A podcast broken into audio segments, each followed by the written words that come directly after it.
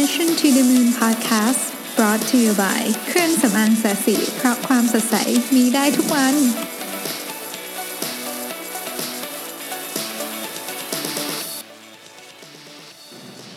สวัสดีครับทุกท่าน ยินดีต้อนรับเข้าสู่ Mission to the Moon Podcast episode ที่ 45 นะครับ วันนี้เป็นวันอาทิตย์ที่ 3 มิถุนายนนะครับผม ก็จริง ๆ มี ต้องขอบคุณทุกท่านที่ inbox เข้ามานะครับเป็นกำลังใจให้ผมมาก แล้วก็มีเรื่องสนุกๆที่อยากจะมาเล่าให้ฟังกันเยอะจากหัวข้อที่หลายท่านอยากคุยด้วยใน inbox นะครับ แต่ว่าวันนี้เพอิญมีเรื่องแทรก เพราะว่าเมื่อคืนนะฮะเมื่อคืนนี้ก็ทำงานแล้วก็ไป ต้องอ่านต้องกลับไปอ่านหนังสือเล่มหนึ่งซึ่งเป็นหนังสือที่ผมเคยอ่านมานานมากแล้วนะฮะแล้วก็ลืมไปแล้วด้วยซ้ำว่ามันมันมีเนื้อหาอะไรบ้างแต่ว่าจดไว้ว่าเออเนี่ยถ้าเกิดสงสัยเรื่องเนี้ยนะครับให้กลับไปอ่านไอ้หนังสือเล่มนี้ แล้วก็กลับไปอ่าน chapter หนึ่งแล้วปรากฏว่าเฮ้ยสนุกดีอะก็เลยก็เลยอยากจะเอาหนังสือเล่มเนี้ยมาเล่าให้ฟังในวันนี้นะครับเลยแทรกแทรกคิวที่เรื่องอื่นที่เตรียมไว้นะฮะหนังสือเล่มนี้ชื่อ low hanging fruit นะครับภาพของหนังสืออยู่บนอออะไรอะ thumbnail ของพอดแคสต์ตอนนี้นะครับ ก็เขาเขียนไว้ว่า 77 eye open eye opening ways to improve productivity and profits นะครับ คือมันเป็นวิธีการง่ายๆ แล้วก็ง่ายๆแต่บางทีเราลืมไป ซึ่งส่งผลสำคัญมากเลยต่อรายได้ต่อประสิทธิภาพต่อกำลังใจของคนในองค์กรนะครับหนังสือเล่มนี้มี 77 บทสั้นๆนะฮะเหมาะมากสำหรับการอ่านตอนที่แบบเหนื่อยๆ แล้วไม่อยากอ่านอะไรยาวๆนะผมผมจริงๆผม บางผมจะมีหนังสือชุดเนี่ยที่ที่แยกไว้ตั้งหากเลยนะครับ จะมีหนังสือที่แบบแบ่งเป็นบทย่อยๆอย่างเช่น rework เล่มนี้อะไรเงี้ยนะฮะซึ่งพออ่านแล้วมันจะรู้สึกแบบมีกำลังใจนะถ้าเกิดหนังสือประเภทที่แบบโอ้โหยาวหนาๆอะไรเงี้ยบางทีเริ่มอ่านรู้สึกแบบท้อแท้นะฮะพอจะจบบทหนึ่งนี่ซัดเข้าไป 40-50 หน้าอย่างเงี้ยนะโอเคเอ่อผมก็เลยเลือกมาให้เป็นบางบทนะครับ ที่ผมคิดว่ามันน่าสนใจนะฮะอันแรกนี่เป็น chapter 3นะฮะ chapter 3เขาบอกว่า ask why five times to see the real problem พออ่านนี้ปุ๊บเนี่ยนึกถึงที่อีลอน มัสเคยให้สัมภาษณ์ไว้นะ ที่บอกว่า ask series of why question เขาบอกว่าผู้ใหญ่เนี่ยถามคำถามไอ้ why ไปเรื่อยๆเนี่ยไม่ไม่ค่อยไม่ค่อยถนัด เพราะว่าเราเหมือนกับถูกฝึกมาให้ ไม่ได้ถูกฝึกมาถามอย่างนั้นนะครับ ยิ่งยิ่งวัฒนธรรมไทยยิ่งแล้วใหญ่เลยนะฮะถามถาม why กับคำถามเดิมเยอะคือถามทำไมทำไมทำไมไปเรื่อยเนี่ยบางทีมันรู้สึกน่ารำคาญเนาะ เราฟังรู้สึกน่ารำคาญแต่จริงๆแล้วเนี่ยถ้าใครมีลูกหรือมีหลานเด็กๆนะครับจะรู้ว่าเด็กอายุ3าถึงหขวบเนี่ยถามแบบนี้ตลอดเวลาแล้วเขาวิธีการถามแบบนั้นแหละเป็นวิธีการถามที่จะได้ความจริงออกมาได้นะครับทีนี้การถาม why เนี่ยซึ่งในนี้เขาเรียกว่า 5 why เนี่ยนะครับมันมีประโยชน์ยังไงนะครับเขาบอกว่ามันจะช่วยเหมือนกับคล้ายๆกับดึงสิ่งที่เป็นเบื้องลึกที่สุดนะฮะ ออของปัญหานั้นออกมาให้ได้นะครับโอเคเขาก็ยกตัวอย่างให้ฟังนะฮะก็ก็มีคนสองคนคุยกันนะครับ ก็เป็นสองแผนกคุยกันเขาก็ถามคนแรกก็ถามว่าทำไมเราถึงไม่สามารถโทรหาลูกค้าได้เยอะกว่านี้วันหนึ่งคือเซลล์ของเราทำไมถึงไม่สามารถโทรหาลูกค้าได้เยอะกว่านี้นะครับคำตอบของคำถามนี้ก็คือ เพราะว่าจากการศึกษาเรื่อง time study ของเราเนี่ยเราเรา ได้ข้อมูลมาว่าเซลล์ของเราเนี่ยสามารถใช้เวลาเพียงแค่ 3 ชั่วโมงครึ่งเท่านั้นนะในแต่ละวันในการโทรหาลูกค้านะครับและภายใน 3 ชั่วโมงครึ่งนี้เซลล์ทุกคนก็เรียกว่าใช้ได้อย่างเต็มประสิทธิภาพแล้วล่ะในการคุยกับลูกค้านะครับ ถ้าเราต้องการที่จะโทรหาลูกค้าเยอะกว่านี้นะฮะเราก็ต้องจ้างคนเพิ่มนะครับคนถามก็ถามใหม่ฮะทำไม เซลล์ของเราเนี่ยถึงมีเวลาแค่ 3 ชั่วโมงครึ่งล่ะในการโทรหาลูกค้า นี่คือ why ที่ 2 คนตอบตอบว่า เพราะว่าจากการศึกษาเรื่อง time study เนี่ยเราพบว่าเซลล์หนึ่งคนเนี่ยต้องใช้เวลาอีก 4 ชั่วโมงครึ่งในการทำงานอย่างอื่น ได้แก่ 1. อ่านข้อมูล research ที่เตรียมไว้สำหรับแต่ละวันเพื่อเตรียมการสำหรับโทรหาลูกค้า 2. เตรียมช่วยเหลือลูกค้าปัจจุบันนะฮะ ด้วยปัญหาต่างๆนะครับ 3. เดินทางนะฮะไปที่ต่างๆเพื่อพบลูกค้า 4. เข้าประชุมนะครับห้าทำเรื่องของ Sales Commission นะฮะเวลาที่ใช้เยอะที่สุดคือการอ่านข้อมูล Research เพื่อเตรียมสำหรับการโทรหาลูกค้าวายที่ 3 ที่คนถามถามก็คือทำไมเซลล์ของเราถึงใช้เวลาในการอ่านข้อมูล Research เยอะขนาดนี้คำตอบของคนที่ตอบก็คือ เพราะว่า Research ของเราเนี่ยดีที่สุดในโลกนะมันช่วยให้เซลล์ทีมของเราเนี่ยมีความเหนือกว่าคู่แข่งอย่างมาก เพราะเเราใช้ข้อมูลที่ลึกและเข้มข้นมากๆ แล้วก็เซลล์ทุกคนเนี่ยจะใช้เวลา 2 ชั่วโมงในการศึกษาข้อมูลเหล่านี้ทุกวันนะฮะ ก่อนที่จะโทรหาลูกค้าทำให้คุยกับลูกค้าได้ดีขึ้นนะวายที่ 4 ของคนถามคือทำไม Research Department ของเราเนี่ย ถึงต้องให้ข้อมูลเยอะขนาดที่ต้องอ่าน 2 ชั่วโมงด้วย ทั้งๆที่จริง ๆ แล้วเนี่ย ทีมเซลล์ของเราใช้แค่หัวข้อที่เป็นหัวข้อหลักๆ เท่านั้นเองนะครับ คนตอบก็ตอบว่า เพราะว่า Research Department เนี่ยไม่ได้ทำงานให้เฉพาะแผนกเซลล์เท่านั้น แต่ว่าทำงานให้กับทั้งบริษัทนะแล้ว Research Department ก็ทำ Research แบบนี้มาตลอด เป็น Daily Report ที่ยาวมาก ๆ ทุกคนจะได้ใช้ด้วยกันได้ เพราะว่าแต่ละคนใช้คนละมุมกันนะครับ Y อีกอันหนึ่งเขาก็ถามต่อว่า ถ้างั้นทำไมเราถึงไม่ทำ report ที่เป็นแค่หนึ่งหน้าล่ะนะซึ่งเซลจะได้อ่านได้ง่ายๆนะ คนตอบเขาบอกว่า เออเออ ไม่รู้เหมือนกันแล้วทำไมถึงไม่ทำแบบนั้นนะ เดี๋ยวจะลองถามทีม research ดู ปรากฏว่าไปคุยทีม research ก็บอกว่า เออ อ้าว ก็ไม่รู้นี่ว่าอยากจะใช้แบบนี้ ถ้าอยากจะใช้แบบนี้เดี๋ยวเขาจะเตรียมเฉพาะหัวข้อ report ที่เป็นหนึ่งหน้าให้ ให้สำหรับทีมเซลล์ ทีมเซลล์ก็ลดระยะเวลาในการอ่าน report ลงแล้วก็สามารถเอาเวลาไปโทรหาลูกค้าได้เยอะขึ้น โดยที่ไม่ต้องเพิ่มคน นี่เป็นวิธีการตั้งคำถามที่ช่วยให้ เราสามารถเรียกว่าหาความจริงได้นะครับ ข้อต่อไปเป็น chapter 4 นะฮะ chapter นี้พูดว่าเราจะรู้ได้ไงว่าสิ่งที่เราได้ยินมาจากคนอีกคนในองค์กรเนี่ยเป็นเรื่องจริงนะเป็นเรื่องจริง เออ น่าสนใจนะฮะ ตัวอย่างเขาบอกว่า อะ ตอนนี้ head ของ retail เนี่ยนะครับ คุยกับ head ของ operations นะครับอันนี้เป็นสถานการณ์จำลองซึ่งเกิดขึ้นตลอดเวลาในองค์กรทั่วๆไปนะ head ของ retail ซึ่งเป็นนายใหญ่กว่า head ของ operations นะฮะก็เป็น EVP ใหญ่กว่านะไอ้ retail operations เนี่ยเป็น SVP นะฮะ head ของ retail เนี่ยก็บอกว่าเนี่ยทำไมถึงคนที่ทำงานพาร์ทไทม์มันถึงมี turnover เยอะนะทำไมพาร์ทไทม์ถึง turnover เยอะขนาดนี้นะฮะเอ่อ head ของ operations ก็บอกว่าก็เพราะว่า เหล่าพาร์ทไทม์เนี่ยเขาอยากจะหา benefit ที่ดีกว่านี้นะ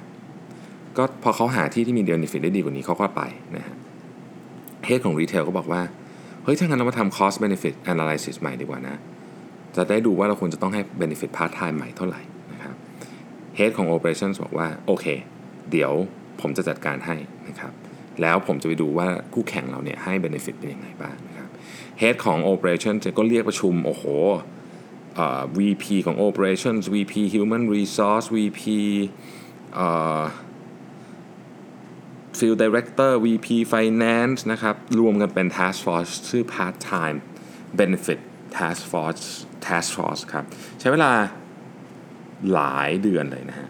กลับมาก็บอกว่า เออเนี่ย เราเราได้ scheme ใหม่ละนะ ซึ่ง benefit อันเนี้ยเป็น benefit ที่เรา weight มาแล้วว่า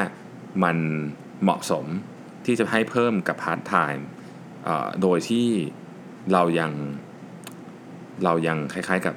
พอจะยังมีกำไรอยู่ได้ แต่ว่ามันจะต้องไม่มีข้อผิดพลาดอะไรเลยนะ เพราะว่ามันใช้เงินเพิ่มอีกปีละหนึ่งล้านเหรียญนะครับก็เขาก็ implement plan นี้กันไปนะฮะปรากฏว่าผ่านไปหนึ่งปีนะครับ แล้วก็หมดเงินไปมหาศาลเนี่ยนะฮะปรากฏว่า turnover สูงขึ้น อ้าวทำไมอะในเมื่อแก้ปัญหาไปถูกจุดทำไม turnover ถึงสูงขึ้นคำตอบก็คือ เพราะสิ่งที่สิ่งที่หัวหัวหน้าของ operation บอกว่า สมมติฐานที่ตั้งอะว่าคนลาออกเยอะ เพราะ benefit ไม่ดีเนี่ยมันถูกหรือเปล่านะครับจริง ๆ แล้วเนี่ยคนที่เป็นหัวหน้าของฝ่ายรีเทลเนี่ยควรจะต้องตั้งคำถามที่เป็นลักษณะนี้มากกว่านะฮะคือ พอถามเอ๊ะทำไม turnover เยอะนะครับ แล้วก็คนตอบก็ตอบว่า เพราะว่าเราให้ benefit ไม่ดีพอ ควรจะต้องถามต่อว่า คุณรู้ได้ไงว่าเราให้ benefit ไม่ดีพอนะฮะคนตอบก็จะตอบว่าเฮ้ย ก็เนี่ยได้ยินจากพนักงงพนักงานอะไรนะฮะที่นู่นอะสตาร์บัคเขาให้ benefit ดีกว่านี้เห็นไหมคนเขาถึง turnover ต่ำอย่างนี้นะฮะคนที่ตั้งคำถามต้องสงสัยว่าเฮ้ย มันมันเกี่ยวเรื่องนี้อย่างเดียวประเด็นเดียวเปล่าไหนลองไปทำ survey จริงๆจังที่ไปหาข้อมูลอย่างลึกซึ้งมาดินะครับ ปรากฏว่าพอไปหาข้อมูลอย่างจริงจังมาเนี่ย Operation Head เนี่ยกลับมาแล้วบอกว่า เฮ้ย ผมได้ข้อมูลใหม่ว่ะไอ้ข้อมูลเดิมที่บอกว่า benefit เราไม่ดีนี่ไม่จริง จริง ๆ แล้ว benefit เรานี่ใช้ได้เลย แต่ว่าที่คน turnover เยอะก็เพราะว่าคนที่เป็นพาร์ทไทม์ของเราเนี่ยส่วนใหญ่เป็นแม่ คือเพราะบริษัทเรา nature เป็นแบบนั้นนะฮะ คนที่มาสมัครงานเป็นพาร์ทไทม์ก็เลยเป็นแม่ เราอะชอบไป train เขาเนี่ยตอนเวลาบ่ายบ่ายซึ่งเป็นช่วงที่เขาต้องไปรับลูก เขาก็เลยไม่สามารถที่จะทำรับลูกด้วยจะไปรับลูกก็ก็ไปไม่ได้นะฮะก็เลยต้องมา train กับเราเขาในสุดก็ตัดสินใจต้องลาออก แล้วเรื่อง benefit เขาก็ไม่ได้สนใจมากเพราะว่าส่วนใหญ่เขามี benefit ของสามี cover อยู่แล้ว เพราะฉะนั้นวิธีการแก้ปัญหาของเราเนี่ย เราควรจะเปลี่ยนตารางเวลาการ train ของเราต่างหากปรากฏว่าบริษัทนี้ก็เปลี่ยนตารางเวลาการ train แล้วก็ตัวเลข turnover ก็ลดลง 75%เหตุการณ์แบบนี้เกิดขึ้นทุกวันในองค์กรของเราเราเราถามอะไรใครไปเนี่ยคนส่วนใหญ่มักจะพยายามตอบ ทั้งๆทที่จริง ๆ แล้วเนี่ยเขาอาจจะไม่รู้คำตอบก็ได้นะครับ แล้วคนฟังก็ก็เชื่อนะฮะเราเรียกเราเรียกปรากฏการณ์นี้ว่า ignorance intolerant คือ เราถูกฝึกมาที่ที่จะไม่กล้าตอบหัวหน้าว่าแบบผมไม่รู้ครับ เดี๋ยวผมจะไปหาคำตอบให้ เราเราไม่เราไม่ค่อย โดยเฉพาะถ้าเกิดหัวหน้าถามเรื่องที่เป็นของเราเนี่ยเราก็จะแบบเฮ้ยผมรู้ครับเดี๋ยวผมก็จะตอบเลยบางอย่างไป แล้วก็หัวหน้าซึ่งเขาก็มี capacity จำกัดเนี่ยนะฮะเขาก็จะต้องเชื่อคนที่ที่เป็นเจ้าของเรื่องถูกไหมมันก็จะเกิดเหตุการณ์แบบนี้ขึ้นเป็นประจักษ์ดังนั้นครั้งต่อไปคนที่ตั้งคำถามก็ต้องถามจริงๆว่าเอ๊ะคนที่ตอบเราเนี่ย เขารู้เรื่องนั้นจริงๆเปล่าหรือมันเป็นแค่การคาดเดาเฉยๆนะครับโอเคอะอันต่อไปเป็น chapter 6นะครับเขาบอกว่าต้องระวังเรื่องของ metric ให้ดีนะอันนี้ตัวอย่างที่ผมชอบมากเขาบอกว่าสมมุติว่าคุณไปอ่านแพ็กเกจของอาหารอันหนึ่งนะแล้วเขาเขียนว่า 90% fat free เนี่ยก็ฟังดูดีเนาะใช่ไหมแต่จริงแล้วเนี่ยมันเท่ากับเขียนว่า 10% pure fat นะฮะ ราะฉะนั้น10% pure fat ฟังดูไม่ดีเนาะเราก็ต้องดูว่าจริงๆ metric ที่เราใช้วัดเนี่ยมันมันสะท้อนถึงสิ่งที่เราอยากจะนั่นหรือเปล่า เพราะว่าในหนังสือเรื่อง thinking fast and slow เนี่ยเขาก็เคยบอกไว้นะบอกว่า metrics ไอ้แมทแมทต่างๆเนี่ยเวลาเราเห็นตัวเลข 90%กับ 10%มันเป็นกับค่าของกันละกันถูกไหมฮะในทางเชิงคณิตศาสตร์มันไม่มีมันไม่มีข้อแตกต่างกันเลย คือ 90%ของอันนี้กับกับ ที่เหลือ 10%เนี่ยมันคือเท่ากันเพราะมันบวกกันเป็นร้อยแต่ว่าในความรู้สึกของคนน่ะมันต่างเยอะมาก อย่างเช่นตัวอย่างที่ผมเล่าให้ฟังเมื่อกี้ก็คือ 90% fat free จริงๆ มันเท่ากับ 10% pure fat นะฮะดังนั้นเนี่ยเวลาเราพูดว่า 90% customer satisfaction เนี่ยฟังดูเหมือนดีใช่ไหมแต่คุณอย่าลืมนะว่ามีลูกค้าตั้ง 10%เนี่ยที่ไม่พอใจคุณ ซึ่งไอ้ลูกค้า 10%นั้นนะไม่พอใจขนาดไหนต้องมานั่งไฟล์เอาด้วยนะอันนี้ก็เป็นเเรื่องของ metrics ที่ต้องระวังนะ อันต่อไปนะครับข้ามมานิดหนึ่งนะฮะก็จะเป็นบทที่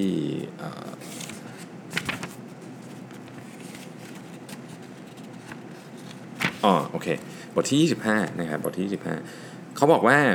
save a bundle take simple and low tech over sexy high tech อันนี้อันนี้ผมคิดว่า คล้ายๆกับที่ CTO ผมเคยพูดเนี่ยเขาบอกว่า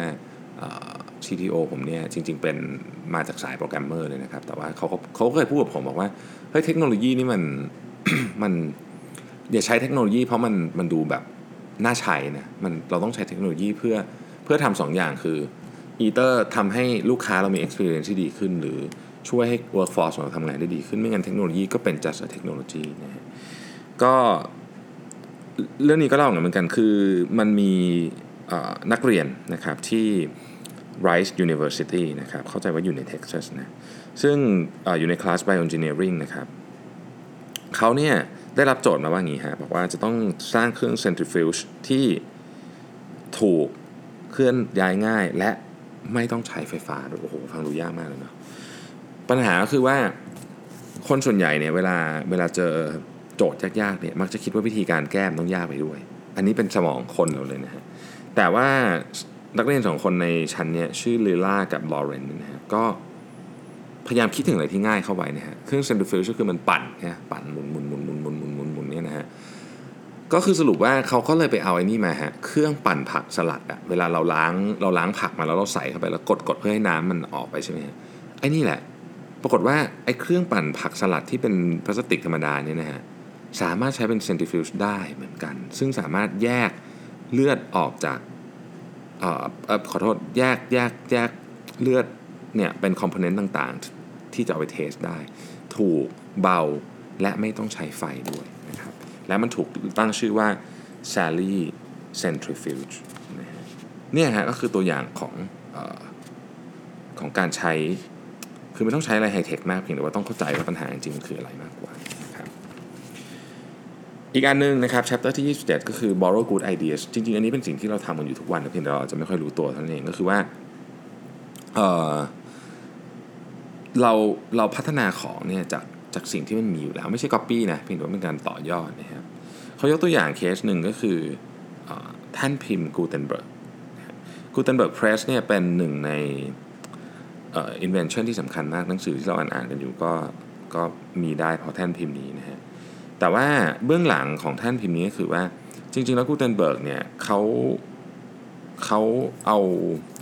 ไอเดียของของของที่มีอยู่แล้วนี่มารวมกัน ก็อย่างเช่นเขาเอาไอแต่ก่อนมันเป็นไม้ฮะท่านไอที่พิมพ์มันเป็นไม้เขาก็เปลี่ยนเป็นเหล็ก ซึ่งเขาได้ไอเดียนี้มาจากจากการทำเหรียญนะครับเหรียญกระสาบเนี่ยนะฮะแล้วก็เขาเดิมทีเนี่ยหนังสือพวกนี้มันถูกพิมพ์ในหนังสัตว์นะเขาก็เปลี่ยนมาเป็นปาปิรัสแทนนะครับซึ่งถูกกว่าเยอะนะฮะแล้วมันก็มีมาตั้งนานแล้วนะครับไม่ได้เพิ่งมีนะฮะแล้วก็ตัวหมึกเนี่ยสมัยก่อนเนี่ยเเวลาเราจะวาดรูปหรือหรือเขียนอะไรพวกนี้เราจะใช้สิ่งที่เรียกว่า egg based tempera ทำมาจากไข่นะครับซึ่งมันแพงนะฮะเขาก็เลยมาใช้เป็น oil based ink แทนก็คือเป็นหมึกนะฮะที่มีเบสเป็นน้ำมัน ซึ่งทั้งหมดนี้ประกอบกันมาเป็นอ๋ออีกอันหนึงก็คือ hand pressing block นะฮะซึ่งซึ่งซึ่งมันมันยุ่งยากเนี่ยเขาก็เลยไปยืมกระบวนการในการ press ของธุรกิจวน์มาแทน ธุรกิจไวน์แล้วมามามาใช้แทนนะก็ทั้งหมดนี้ประกอบกันมาเป็น Gutenberg press ซึ่งเป็นของที่มีอยู่แล้วทั้งหมดแต่ถูกมาอัดให้ถูกทาง แล้วก็กลายเป็นหนึ่งในเเขาเรียกว่าสิ่งประดิษฐ์ที่สำคัญที่สุดในประวัติศาสตร์ของของมนุษย์เลยก็ว่าได้นะครับ หรืออย่างอีกตัวอย่างหนึ่งอันนี้ผมชอบมากเลยนะฮะอีกตัวอย่างหนึ่งเนี่ยทุกท่านเคยได้ยิน เรียกว่าเป็นประโยคทองของอดีตประธานาธิบดีเคนเนดีนะครับที่บอกว่า ask not what your country can do for you ask what you can do for your country นะครับ อันนี้คือคือคือเรียกว่าเป็นสุนทรพจน์ที่ใครๆก็จำได้นะครับของของของเคนเนดี แต่ว่าสิ่งที่หลายคนไม่รู้ก็คือว่าจริงๆแบบมันที่มามาจากไหนนะ ที่มานี้มันมาจาก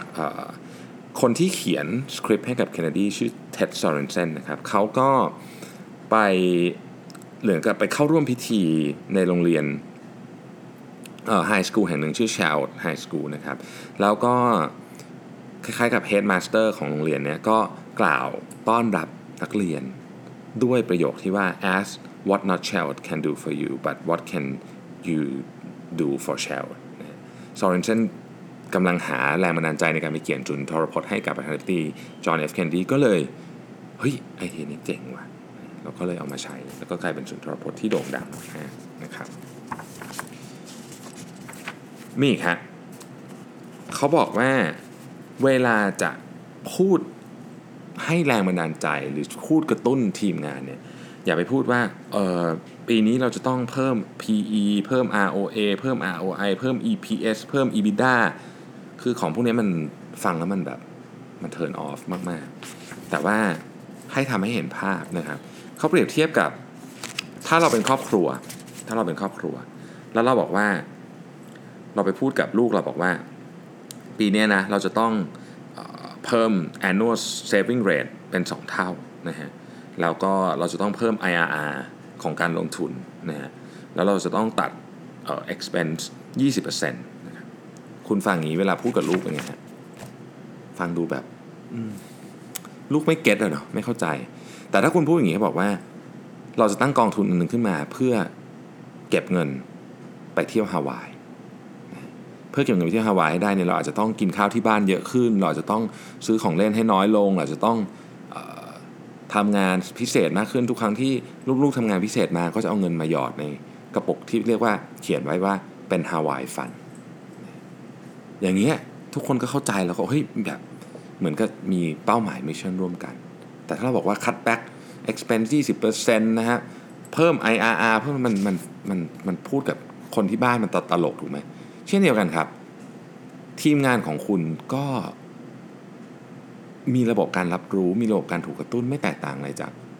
จากคนที่บ้านเหมือนกัน เพราะฉะนั้นวิธีการพูดให้กับทีมงานที่มันอินสปิเรชันเนี่ยนี่เป็นตัวอย่างเนะฮะเขาบอกว่า CEO คนหนึ่งก็พูดกับพนักงาน บอกว่า ตอนนี้เรากำลังจะ rebrand global นะครับ rebranding ใช้เงิน 100 ล้านเหรียญนะฮะแล้วก็ ถ้าว่าเรา rebrand สำเร็จเนี่ยนะเราจะสามารถทำให้แบรนด์ใหม่ที่เป็น corporate brand ของเราเนี้ยเอาไปใช้งานได้กับทุก business ของเรา ซึ่ง corporate brand ของเรานี่เจ๋งมาก เพราะฉะนั้นจากการทำ research เนี่ยก็ค้นพบว่าเราจะได้ลูกค้าใหม่ๆ แล้วก็ทำ cross selling ได้ทันทีถ้าเกิดการ rebrand นี้สำเร็จ เราต้องการของแค่อย่างเดียว คือเงิน 100 ล้านเหรียญทันทีที่เรา ได้เงิน100ล้านเหรียญมาจากการทำอะไรก็ตามของของพวกเราด้วยกันทุกคนเนี่ยนะครับ เราจะได้แบรนด์ใหม่นะครับ แล้วก็เดี๋ยวผมจะให้ดูว่าแบรนด์ใหม่เนี่ยมันจะทำให้พวกเราทำงานได้ง่ายขึ้นยังไง อันนี้ทุกคนเข้าใจแล้วเราก็ค่อยๆไปทำเหมือนกับแพลนเล็กๆ มากขึ้นนะครับ แต่ถ้าเกิดว่า CEO คนเดียวกันนั้นพูดว่าเนี่ยวันนี้เรากำลังจะ launch PIP ซึ่งจะ drive PE และ NPE expense ขึ้นนะ แล้วก็เราจะต้อง increase EPS และ PE ratio แล้วเราจะลงทุนในไอเดียที่จะต้องเอเพิ่ม IRR สำหรับ NPV จะเป็น positive project นะครับ แล้วก็ PMO จะช่วย DRI นะครับ ที่จะ develop ILT สำหรับ SCM review เงี้ย คุณคิดว่าพนักงานเป็นไงฮะ ก็นึกออกไหม มันก็ เฮ้ย อะไรวะ คือมัน มันไม่ มันไม่ inspiring มันไม่มีโกเดียวกัน มันไม่เห็นภาพ เพราะฉะนั้นทุกอย่างมันต้องถูกทำให้ ให้เป็นสิ่งที่ คุยกันแล้วทุกทุกคนเห็นภาพร่วมกันได้เหมือนฮาวายฟันเราจะไปเที่ยวฮาวายกันอย่างเงี้ยซึ่งแต่ละแต่ละบริษัทก็คงจะมีวิธีการที่แตกต่างกันออกไปนะครับโอเคนะฮะอีกอันหนึ่งนะครับ people คนที่ต้องการที่จะเขาบอกว่าอันเป็น chapter 54 นะครับ the people who implement the idea should help to develop the idea make sure the buy-in is built in คือคนที่คนที่จะต้องใช้งานไอเดียนั้นนะ่ะควรจะต้องมีส่วนร่วมในการ develop ไอเดียนั้นด้วยนะฮะในช่วงประมาณสักปี 1950เนี่ยนะครับ มันมีเขาเรียกเค้กมิกซ์คือคือคุณสามารถเอามาทำเค้กได้เลยเนี่ยนะฮะเป็นมิกซ์ตึ๊ดๆแล้วมาทำเค้กได้เลย โดยไม่ต้องใส่อะไรแล้วเนี่ยนะครับ แล้วก็มันง่ายมากในการทำเสร็จแล้วมันก็อร่อยด้วยเนี่ยนะครับ แต่ปรากฏว่าพอขายไปสักพักเนี่ยมันขายไม่ดีแฮะเขาก็เลยไปทำ market research นะครับ แล้วก็แล้วแล้วเจอเรื่องที่น่าสนใจมากก็คือ ลูกค้ารู้สึกว่ามันง่ายเกินไป ลูกค้าต้องการทำอะไรบางอย่างนะครับ มันกลายเป็นว่าลูกค้าไม่มีความรู้สึกถึงความภาคภูมิใจในการอบเค้กแล้วก็ไม่ได้รู้สึกว่าแบบฉันมีส่วนร่วมในการทำเค้กนี้ เพราะว่ามันเหมือนเค้กสำเร็จรูปอะนะฮะดังนั้นเนี่ย General Mills ซึ่งเป็นยักษ์ใหญ่ในวงการนี่ยก็เลยถอยหลัง step ของไอ้ cake mix ที่ลงมาคือยังขายไอ้ไอ้ไอ้ mix อันนี้ยังใช้ไม่ได้นะ คุณต้องไปใส่น้ำกับไข่ก่อน แล้วค่อยเอาไปอบลูกค้าก็จะรู้สึกว่า เฮ้ย ฉันได้ทำอะไรบางอย่าง มันมันมีความภาคภูมิใจใส่เข้าไปในนั้น แล้วเขาไปโฟกัสในการ personalize ตัว decoration แทนดังนั้นเค้กของทุกคนเนี่ย จึงเหมือนมีกับมีงานใส่เข้าไป เป็นเค้กของฉัน ไม่ใช่เค้กสำเร็จรูปนะครับยอดขายก็พุ่งขึ้นทันที เพราะมันมีเขาเรียกว่าคล้ายๆกับความเป็นเจ้าของและความภาคภูมิใจอยู่ในเค้กมันด้วยนะหลักการเดียวกัน เวลาจะ implement ไอเดียอะไรเนี่ยนะครับถ้ามันเป็นไอเดียที่ถูกยัดเข้ามาจากจากเหมือนจากการสั่งของของหัวหน้าหรือหรือฝ่ายบริหารอย่างเดียวเนี่ยคนที่อยู่ในไลน์อยู่ในหน้างานเนี่ยก็จะรู้สึกว่ามาอีกแล้วนโยบายใหม่นะฮะมันเป็นไอเดียที่ ไม่ work หรอก เพราะว่าไอเดียอันก่อนหน้านี้ที่พวกนโยบายฝ่ายบริหารคิดมาเนี่ยก็ไม่ work นะฮะมันเป็นไอเดียของคนอื่น ไม่ใช่ไอเดียของฉัน ดังนั้นเนี่ยถ้าจะให้ work ไอเดียนโยบายควรจะต้องถูกสร้างขึ้นมา โดยมีทุกคนที่ทำงานด้วยอย่างน้อยให้เขามีส่วนร่วมในการออกแบบด้วย มันจะเป็นไอเดียของเขา พอมันเป็นไอเดียของเขาเขาจะมีความภาคภูมิใจ แล้วเขาจะ อยากทำมันมากขึ้นเหมือนกับไอเค้กมิกซ์นี่แหละครับ อันนี้เป็นสิ่งที่ผมยังทำไม่ค่อยได้ แต่แต่ปีนี้เราก็เปลี่ยนนโยบายเรื่องนี้นะครับเป็นสิ่งที่เตือนเตือนสติมากๆนะฮะสุดท้ายครับผม เวลาเอ่อ chapter 63นะฮะเขาบอกว่า learn from your mistakes the after action report ก็คือเอ้ยเวลาเราพูดว่าให้เรียนรู้จากความผิดพลาดนะแล้วก็ ความผิดพลาดจะเป็นคล้ายๆ กับสอนให้เราไม่ทำผิดอีกเนี่ยจริงๆมันมีกระบวนการเหมือนกันนะคือหมายถึงว่ากระบวนการในการเรียนรู้นะครับ สิ่งนั้นเนี่ยหนังสือเล่มนี้เรียกว่า after action report นะฮะเหมือนกับว่าในในเกมกีฬาเนี่ยนะพวกโค้ชที่เก่งๆเนี่ยจะต้องใช้เวลาเยอะมากในการดูวิดีโอของการเล่นของทั้งทีมคู่แข่งและทีมตัวเองนะครับในกองทัพก็เหมือนกันนะฮะกองทัพเขาก็จะมี after action report นี่แหละที่หลังจากซ้อมทุกครั้งเนี่ยนะครับ เขาก็จะรีวิวว่าอะไรเกิดอะไรถูกอะไรผิดนะฮะมาดู in detail เลยนะฮะจะได้เรียกว่าเปลี่ยนกระบวนการในการตัดสินใจครั้งหน้าให้ความผิดพลาดมันน้อยลงเพราะความผิดพลาดในกองทัพนี่มันหมายถึงความเป็นความตายได้นะครับทีนี้พอมาเป็นองค์กรเนี่ยนะครับบริษัทเนี่ยเราไม่ค่อยมีการรีวิวพวกนี้อย่างเป็นเรื่องเป็นราวนะฮะเราก็เหมือนกับทำเป็นนิดๆหน่อยๆแต่ว่าจริงๆเราเนี่ย ถ้าเกิดเรามีการ tracking อย่างเป็นเรื่องเป็นราวเนี่ยนะครับ มันจะเป็นระบบ warning ที่ทำให้ครั้งต่อไปเนี่ยเราจะไม่ทำผิดพลาดสเต็ปเดิมอีก เพราะจริงๆทำผิดพลาดหลายอย่างเนี่ยมันก็เกิดขึ้นจากการทำผิดผิดซ้ำแล้วซ้ำอีกนะครับ after action report เนี่ยจะช่วยเรื่องนี้มาก ดังนั้นมันต้องมีการออกแบบให้เหมาะสมกับองค์กรของเรา ไม่ว่าจะเป็นอะไรก็ตาม after action report เนี่ยต้อง 1. detail 2. ต้องถูกทำอย่างต่อเนื่อง นะฮะสต้องมี transparency ทุกคนต้องต้องต้องเห็นได้ว่าเฮ้ยมันมันคนที่เกี่ยวข้องต้องต้องทำให้มันโปร่งใสให้ได้นะครับ เพราะฉะนั้นเนี่ย after action report เนี่ยเหมือนการผ่าตัดความผิดพลาดของเรา แล้วมาเรียนรู้มันทีละชิ้นเล็กๆ ซึ่งจะทำให้เราเนี่ยเ